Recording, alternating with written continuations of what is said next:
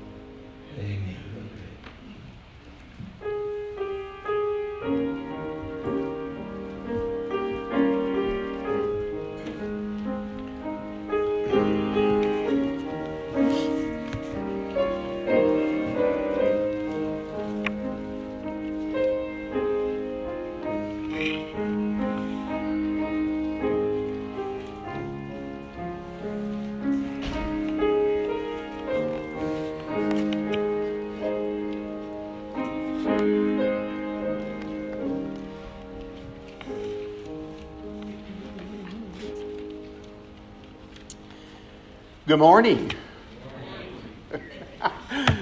Yeah. It's an odd kind of feeling that we have this week, and I don't hesitate to say that it's been disturbing.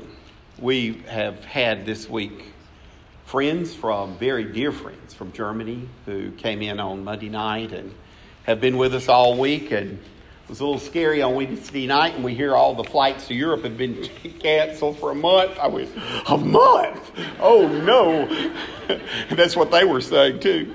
But luckily, that's not quite how it ended up being when we got the correct information. But as I have announced, I had prepared for us to begin a series from the letter to the Ephesians, and we are going to do that starting next week, but on Thursday night. I was up most of the night. I can't say, I do believe that it was God's hand, just not what I needed to preach on. And instead, he gave me a different text from Jeremiah, one that we know. Because we are in a time, regardless of how you feel about what is being done and said about the crisis that is spreading around the globe. If it's nonsense, then that's great. I hope it is. In 2 weeks, we can laugh at ourselves and say, how ridiculous. But it doesn't look that way. And I'm glad that we are doing what we can do and should do in thinking about that and praying for those who are suffering. I have to tell you something funny, though, first. Can I tell something funny? We need a little lightning today, I think, especially since it's practically pitch black outside. When Chris shared that he just got a cold chill ran down his spine, reminded me of one of the funniest things I've ever heard. We were in Salzburg, Austria, at a conference, about 400 people, most of them English-speaking, our first year, and a lady had sung an absolutely wonderful, inspiring song. The song, unfortunately, I did not remember, but the Austrian pastor who spoke English fairly well, came after her to give a kind of greeting, and he was touched. And he was speaking English because most of the people were English there, and he said, that song, with tears in his eyes, when I hear that song, it makes cold chills go up my rear. And it was just a gasp. You heard a gasp in the room, and then some chuckles, but people were having to subdue that. So, language is a funny thing. We've just spent 4 days, nonstop German. We're kind of exhausted. So if I just break into German in the middle, you just know I don't even know it. It just happened. All right, we're going to look at Jeremiah. Jeremiah 29, verses 10 through 14. Let me give you a little historical setting first, though. The people of God had received prophecies for a long time to either turn from their ways or they would be taken into exile. That had happened. The king and his family and court and many of the educated and skilled citizens of Israel had been taken into Babylon by the Babylonians after the defeat of Jerusalem, and they had been scattered across the land. No longer could they seek God in his temple. It had been destroyed, the walls of Jerusalem torn down. No longer did they have access to the priests who had guided them, unfortunately in a bad way, or anything related to the Lord or his house. Their hopes for any speedy return had dimmed, and it seemed that God was absent. Back in their home with the remnant, still in Jerusalem, there was the prophet Jeremiah. He himself would later be taken off to Egypt, where he lived the rest of his life and died without never having the chance to come home. And Jeremiah writes a letter to give direction and hope in an amazingly scary and critical and quite hopeless situation. So we want to read these few verses, a part of this letter, and seek from it hope and direction for ourselves. In verse 10, we read, this is what the Lord says. So Jeremiah is relaying to the people who are in Babylon God's word for them. You will be in Babylon for 70 years, but then I will come and do for you all the good things I have promised, and I will bring you home again. For I know the plans that I have for you, says the Lord. They are plans for good and not for disaster, to give you a future and a hope. In those days, when you pray, I will listen. If you look for me wholeheartedly, you will find me. I will be found to you by you, says the Lord. I will end your captivity and restore your fortunes. I will gather you out of the nations where I sent you, and I will bring you home again to your own land. Wow. What a text. What a promise. There's a lot that we could gain from that text. The first thing that occurred to me as I read it again is the fact that God is the Lord of time. He is the Lord of time. He says, you will be in Babylon for 70 years. You know, the Jews had hoped for a quick solution, and they had expected God to intervene in some way so that they would quickly return home. But God sends a very different message. He says this is going to take a while. In fact, you will be in Babylon for 70 years. We had to get a new roof, and the guy selling us the roof, he said, well, there are two options. You could get the cheaper shingles that have only a 20-year guarantee. But what we recommend are the more expensive ones that have a 50-year guarantee. I said, fella, look at me. I said, how old do you think I am? I said, I am almost 70 years old. I'm not going to pay more for something that I can't cash in on until I've been dead 30 years, you know. God says, you'll be in Babylon for 70 years. What did that say to those people? Well, it said, for one, you will not be going home. Your children, your grandchildren, God will return them. But you got to hunker down, because this is where you'll be. But it also says God knows, and God is the Lord of time. He is the Lord of time. You know, this week has been quite surreal. It is without a doubt one of the strangest things that we've ever been confronted with.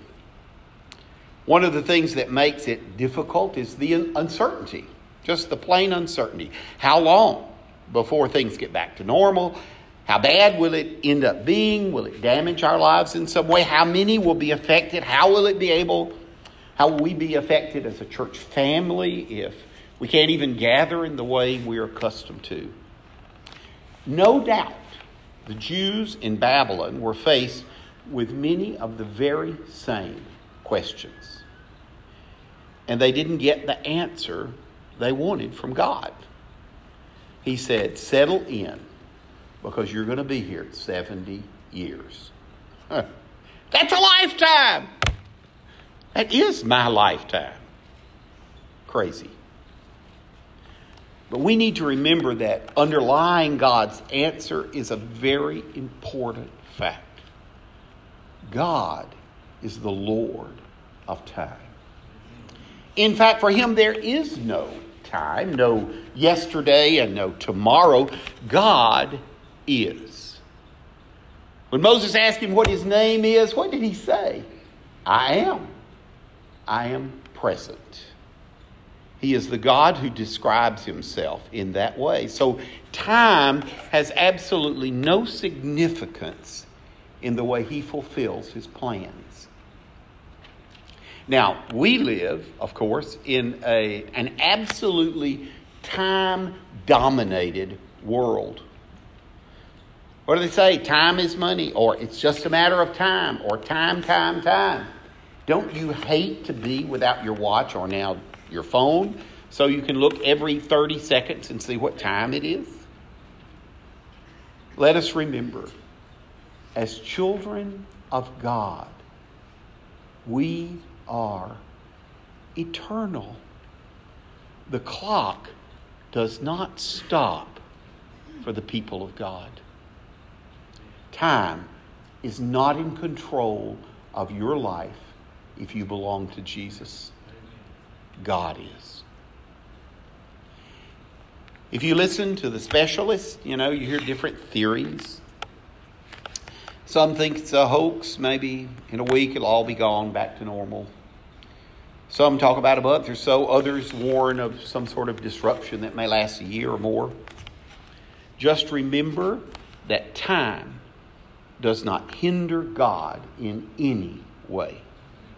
God doesn't own a watch, so we can know as His children that we are secure regardless of how long it takes. God is going to fulfill His promises to you and to this church and to His people. And this is what He tells His people. God will fulfill His promises and take you home. Verse 10 says the last part of that. It says, "Then I will come and do for you all the good things I have promised, and I will bring you home again." So God has good things planned for His people. That does not mean, however, that we avoid suffering and sickness or even death. But just remember, God has defeated death. So even the most extreme thing that could happen to us has a very different meaning for us than it does for the world. Why? Because we have a destination that goes beyond time and beyond death. We have an eternal God who gives us eternal life. Because God promises, "I'm going to bring you home." If the pandemic does nothing else for us, it should remind us that this is not our home. This is not our home. God has, in fact, a very different plan for His people. Amen?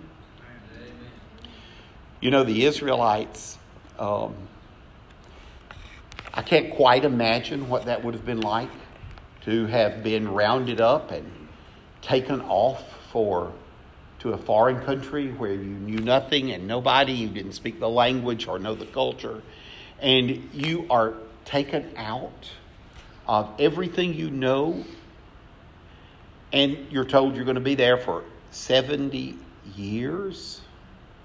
How difficult would that be? But God's concern is that they understand clearly, this is not your home. You may be here 70 years, but it is not your home. And I'm going to take you home. And so we are reminded over and over in the New Testament that we are actually foreigners in a land to which we do not belong. And we need to not forget that. This is not our home. God has a different plan for you. And that's what we see in verse 11. He says, "I have a plan for you. For I know the plans I have for you, says the Lord. They are plans for good and not for disaster, to give you a future and a hope." Wow. So God's people, first hear that it's going to be 70 years. In fact, that is bad, don't you think? But God then reminds them that in spite of it not being the answer they wanted, He has not forgotten them. He has a plan. God is up to something. And out of all of that, He says good will come. His plan was Jesus. That was his plan. That's why he had called a people to start with, to be his special possession. God had a plan, and it was a plan that would be good for his people. And it would be good for you and for me. He would send a Savior who would redeem us, free us from sin and the great enemy, death. You know, one of the most difficult things about what we've experienced over the past week is that at first there didn't seem to be a plan. I felt real relief somehow when a plan began to materialize. Let's not forget, more important than our plan, our government's plan, or any other plan, is what God has planned. We might have been caught off guard, but you know what? God was not surprised by the coronavirus. And God's plan for us, for his people, for you personally, it's a good plan.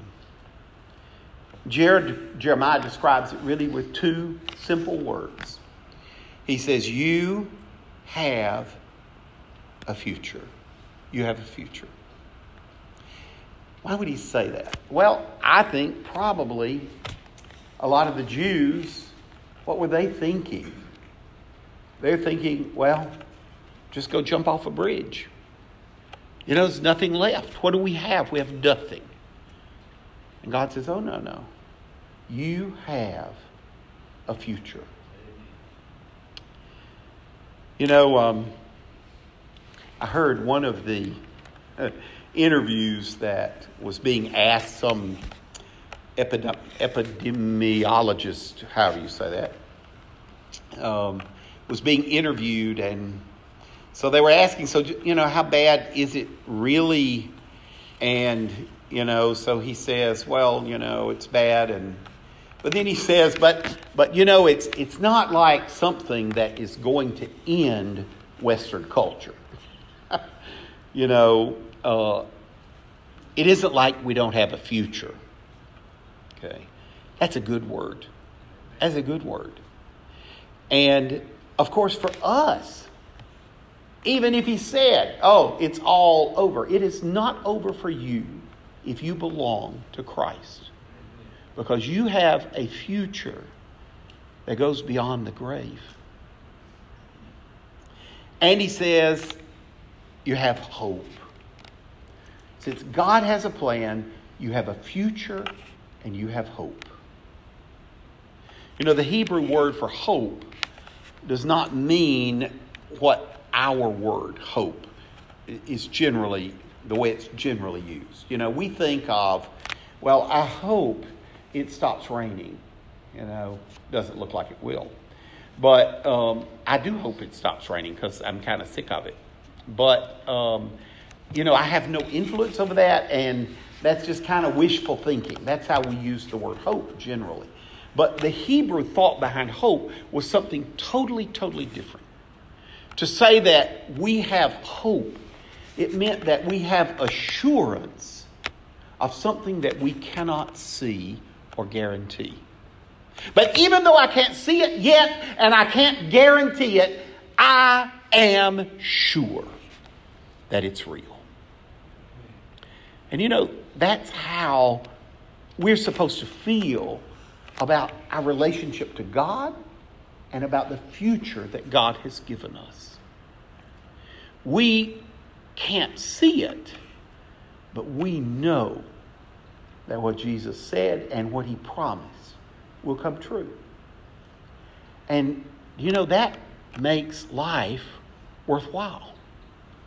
Without hope, what is the point? What is the point? One thing I have to remind you of, though, is that God's plan, although it's a good plan for you and for me and for God's people, sometimes God's plan includes a cross. It included a cross for him. And sometimes the ways that God leads us are not exactly the ways that we want. Did Jesus want the cross? Actually, he prayed, Lord, if there is another way, let that come. But God did not change that. You know, if we are called by God to be his people, and God leads us through a deep valley that includes a cross, what we need to do is put our abiding trust in him and hold on to him, because he will not let us fall. And he did not let his son fall either. And we ought not forget it. And one of the things I really love about the scripture is that although God and the Word gives us all of these spiritual deep insights and so forth, but it is incredibly practical. He doesn't just give us spiritual whatever. He gives us practical instruction. And he's done that through Jeremiah as well. He says that you're going to be there 70 years, not what you wanted, but, you know, that's what it's going to be. It's not going to be forever, because God is going to bring your children and your grandchildren home. But you know what? In that time, you need to do two things. He said, you need to pray. You need to pray. In those days, when you pray, I will listen. Now, this is also a prophetic word. We need to not forget that. He's talking about the time after the Messiah comes. We pray and God listens. But I believe he's also giving a word to his people in distress at that time. And he says, when you pray, I listen. Now, it's an interesting thing that God simply assumes that his people will pray. Why is that? I mean, they'd not been very faithful in prayer in the past, had they? Why now? Because God knows us. And he knows that we may never pray, but when we get in a tight, we cry out to him, do we not? Not really the way it's supposed to be. But you know what? God loves his people. And he says, pray. When you're in a tight, pray. And then he says, if you pray, I'm going to listen. He didn't say necessarily that he'll do exactly what we want. But he said, I will not turn a deaf ear to your prayer. You know, Jesus told us that whatever we ask in his name, the Father will grant, right? Now, if you don't hear anything else I say today, would you please not forget this word? Sometimes that text is misused, as though God were the heavenly Santa Claus, and if I belong to Jesus, anything I want, I get. That is not what Jesus said. Jesus said, anything you ask, what? In my name. So what does that mean? It doesn't mean that we end every prayer with, in Jesus' name, amen, and then we get what we want. That's kind of how we do it. It means that everything we ask for that is in the sense of what Jesus would have wanted, he will act. So when our attitudes and our desires are aligned with the attitude and the desire of the Son of God, then our prayers have great power.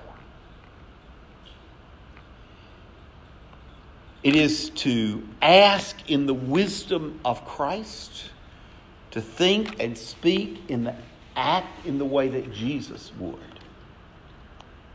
We need to desire, not that everything go back to normal, but that everything be according to the will of the Son of God. And God says, I will listen. I will listen. Secondly, we need to look to Jesus. Jeremiah writes, if you look for me wholeheartedly, God is speaking, if you look for me wholeheartedly, you will find me. I'll be found by you, says the Lord. I will end your captivity and restore your fortunes. I will gather you out of the nations where I sent you and will bring you home again to your own land.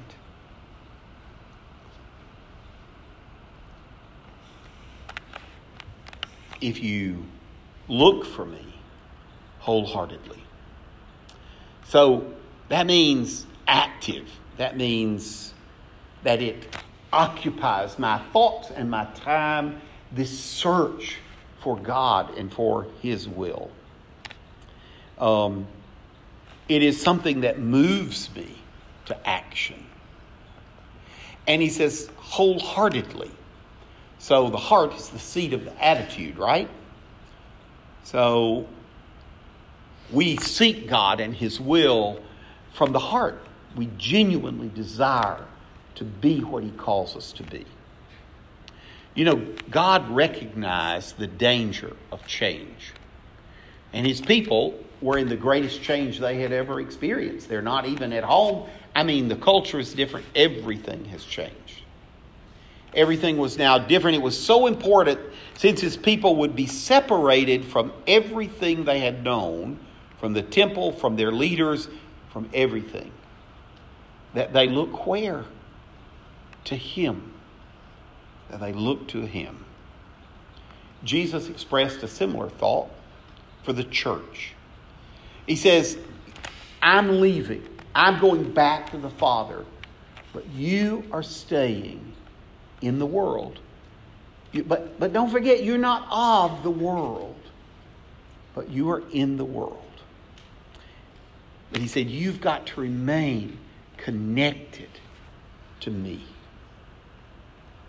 And then He gives us that picture of the vine and the branches. He says, a branch separated from the vine, it can do nothing. We can do nothing separated from Him. But if we are attached to the vine, we have everything we need. So in a time that seems so uncertain, you know what really counts? It's being attached to Jesus. And if we are, we have a future, we have a hope, and we have the promise of God to see us through. Amen? Amen. Now, God always calls His people to pray. And we're going to do something today.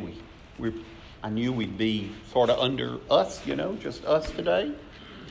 And I've asked Chris you want to just put the microphones in the aisles here.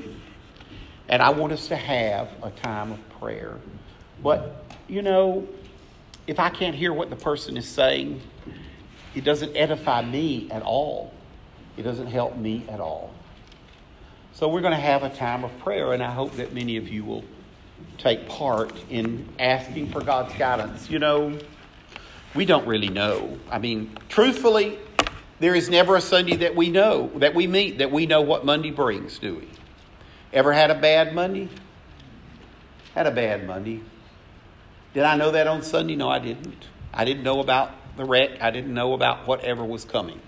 It's just that in a situation like we find ourselves right now, we are especially aware of the uncertainty. Actually, it's uncertain all the time. We don't have any guarantee that we'll be here tomorrow. But God says when we face a critical time, He said his people pray. And we need to pray. So I'm going to ask you just, and what if two people prayed at the same time? Oh, how disastrous. God can take it, guys. So I know that we're not accustomed to that, unfortunately, but the early church, they prayed for hours, just one after another, coming before the Father. So I want us to have a time that we do that. And the reason for the microphone is because you help each other when we hear those prayers as we call to God. Now, I'd like for you to be aware of a few things specifically. We need to pray for people around the world who are suffering because of illness created by this virus. We need to ask God to have mercy on them. It's much worse now in Europe than here, and it was quite distressing to hear our friends call and talk to their children and hear what is going on there. Does it touch us because it hasn't gotten there yet here? But let's just bring those who are suffering before God. We need to pray for our church and other churches. It might be that for a couple of weeks we can't meet like we normally do. You know what? This is not the church. You are the church. So let's ask God for wisdom and guidance. And God is a master at bringing good out of pain, bringing life out of death. Could we ask him to use whatever ends up happening to strengthen his church and his kingdom? Most especially, let's pray for our own family who are especially in danger because of age and other illness. Let's just ask God to put a hedge of protection around them. And let's ask God to help us look to him and not look just to our own desires and worries, but to want what he wants. Okay?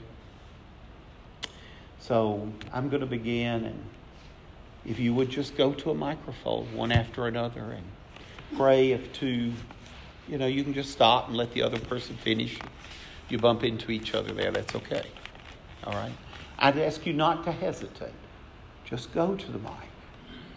All right. Father, we have such a